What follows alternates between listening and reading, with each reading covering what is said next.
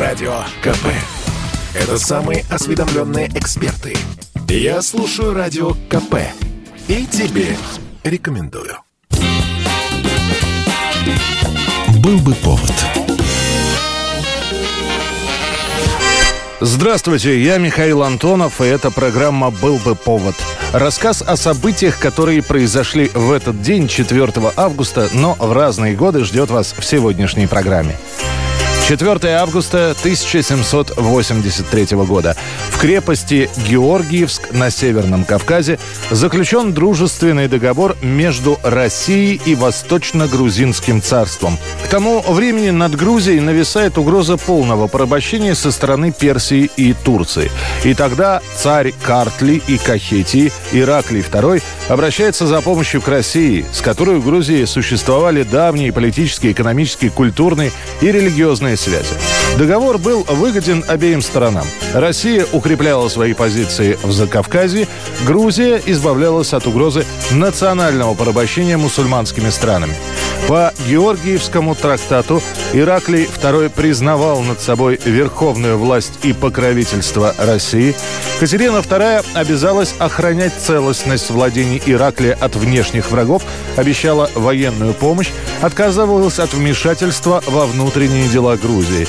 Грузинам предоставлялась полная свобода передвижения, поселения и торговли на территории России. Грузинский католикос был включен в состав русского синода. На грузинских князей и дворян распространяются все привилегии российского дворянства. Россия обещает содержать в Грузии два батальона пехоты и действовать совместно в случае войны. 4 августа 1892 года. Владимир Ульянов получает право на ведение судебных дел. Он проработает адвокатом почти полтора года. Факультет адвокатуры будущий Ленин не заканчивает. Он сдает экзамены экстерном. Но сдает блестяще, получая самые высокие оценки. А дальше Ульянов устраивается в Самарскую адвокатуру. Официально должность называется «помощник присяжного поверенного». Помощники – это такие адвокаты-стажеры, которые имеют право на самостоятельное ведение судебных дел, но подчиняются одновременно и присяжным поверенным, при которых числятся, и окружным судам, в которых работают.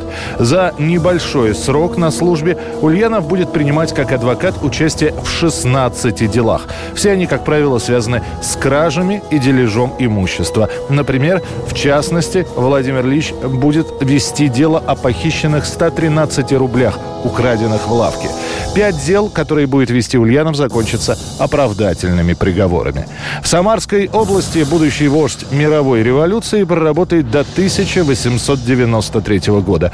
Потом Владимир Ульянов переберется из Самары в Петербург, где также станет помощником присяжного, но именно в Петербурге он познакомится с Союзом борьбы за освобождение рабочего класса. И за эти знакомства он вскоре будет сослан в Шушинское. 1916 год. Сергей Есенин читает стихи на встрече с императрицей и членами царской семьи. В своей автобиографии от 23 года поэт пишет «По просьбе однажды читал стихи императрицы. Она после прочтения моих стихов сказала, что стихи мои красивые, но очень грустные. Я ей ответил, что такова вся Россия, ссылался на бедность, климат и прочее. Встреча проходит в царско-сельском лазарете. Осмотрев раненых и пообщавшись с ними, императрица Александра Федоровна и царевны остаются на концерт. Ведут этот концерт как раз Сергей Есенин и актер Владимир Сладкопевцев.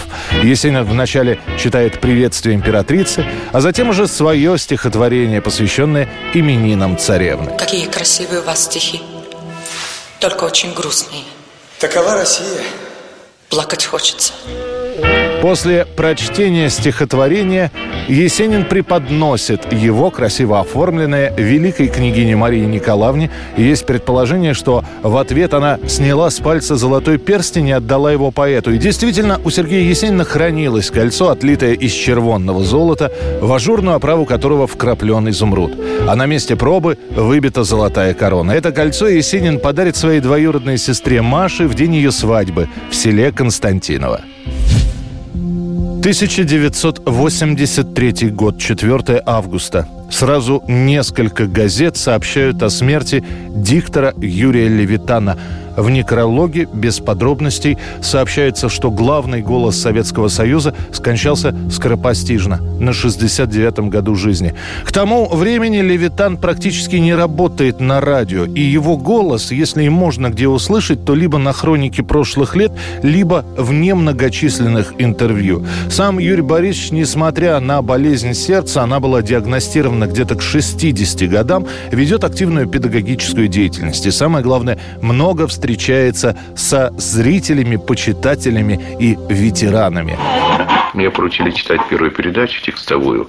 Я думаю, как бы ее получше начать. И потом вспомнил, э, что некоторые товарищи перед некоторыми передачами очень красиво говорят «всем, всем, всем».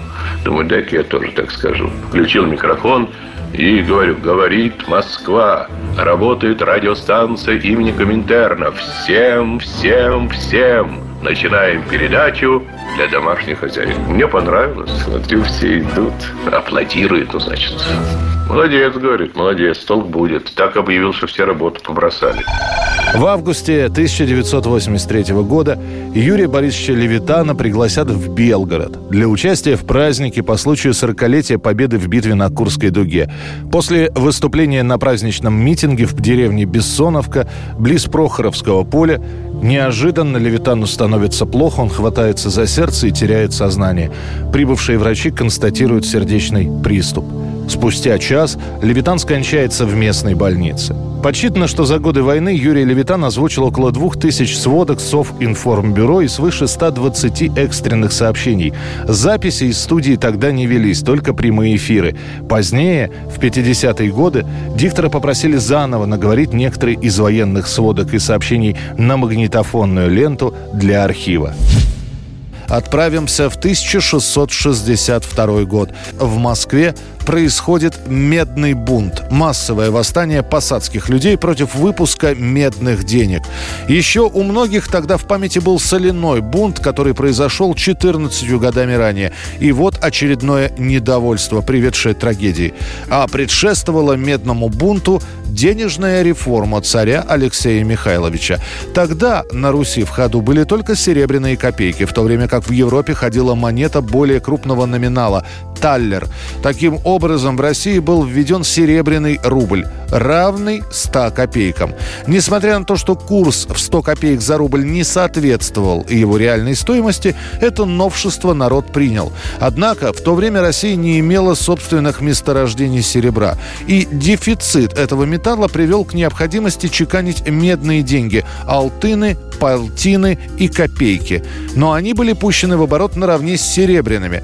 Это и привело к инфляции, росту цен на продукты и фальшивомонетничеству. Если в 1660 году одна серебряная монета стоила полтора медных денег, то уже в 1661 году за одну серебряную монету давали 4 медных деньги, в 1662 году 8 медных монет, а в 63 до 15 медных монет. Мелкие чиновники, которым выдавалось жалование новыми медными деньгами, армейские люди, а также торговцы отказывались принимать для расчетов такие монеты.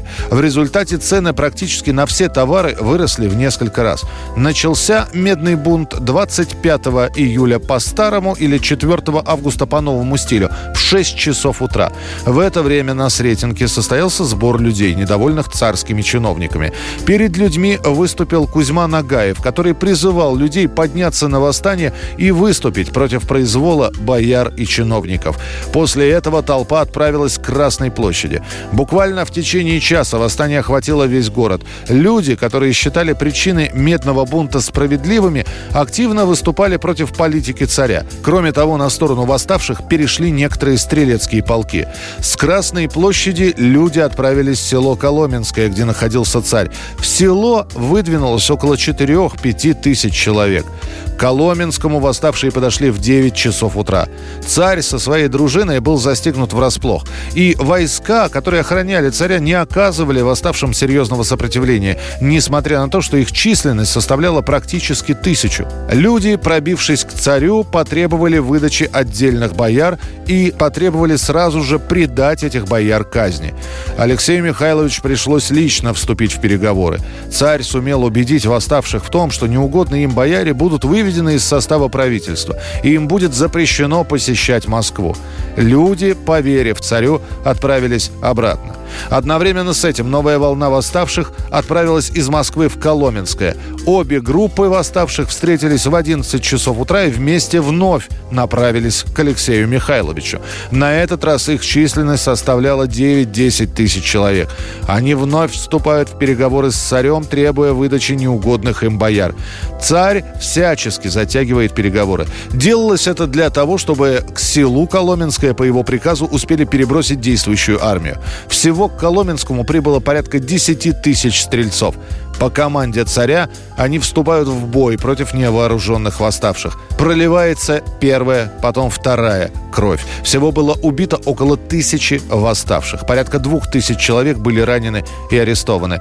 Алексей Михайлович после жестко наказал восставших и на начальном этапе ничего не сделал, чтобы смягчить гнев народа. Это была программа «Был бы повод» и рассказ о событиях, которые происходили в этот день, но в разные годы. Очередной выпуск завтра. В студии был Михаил Антонов. До встречи. Был бы повод.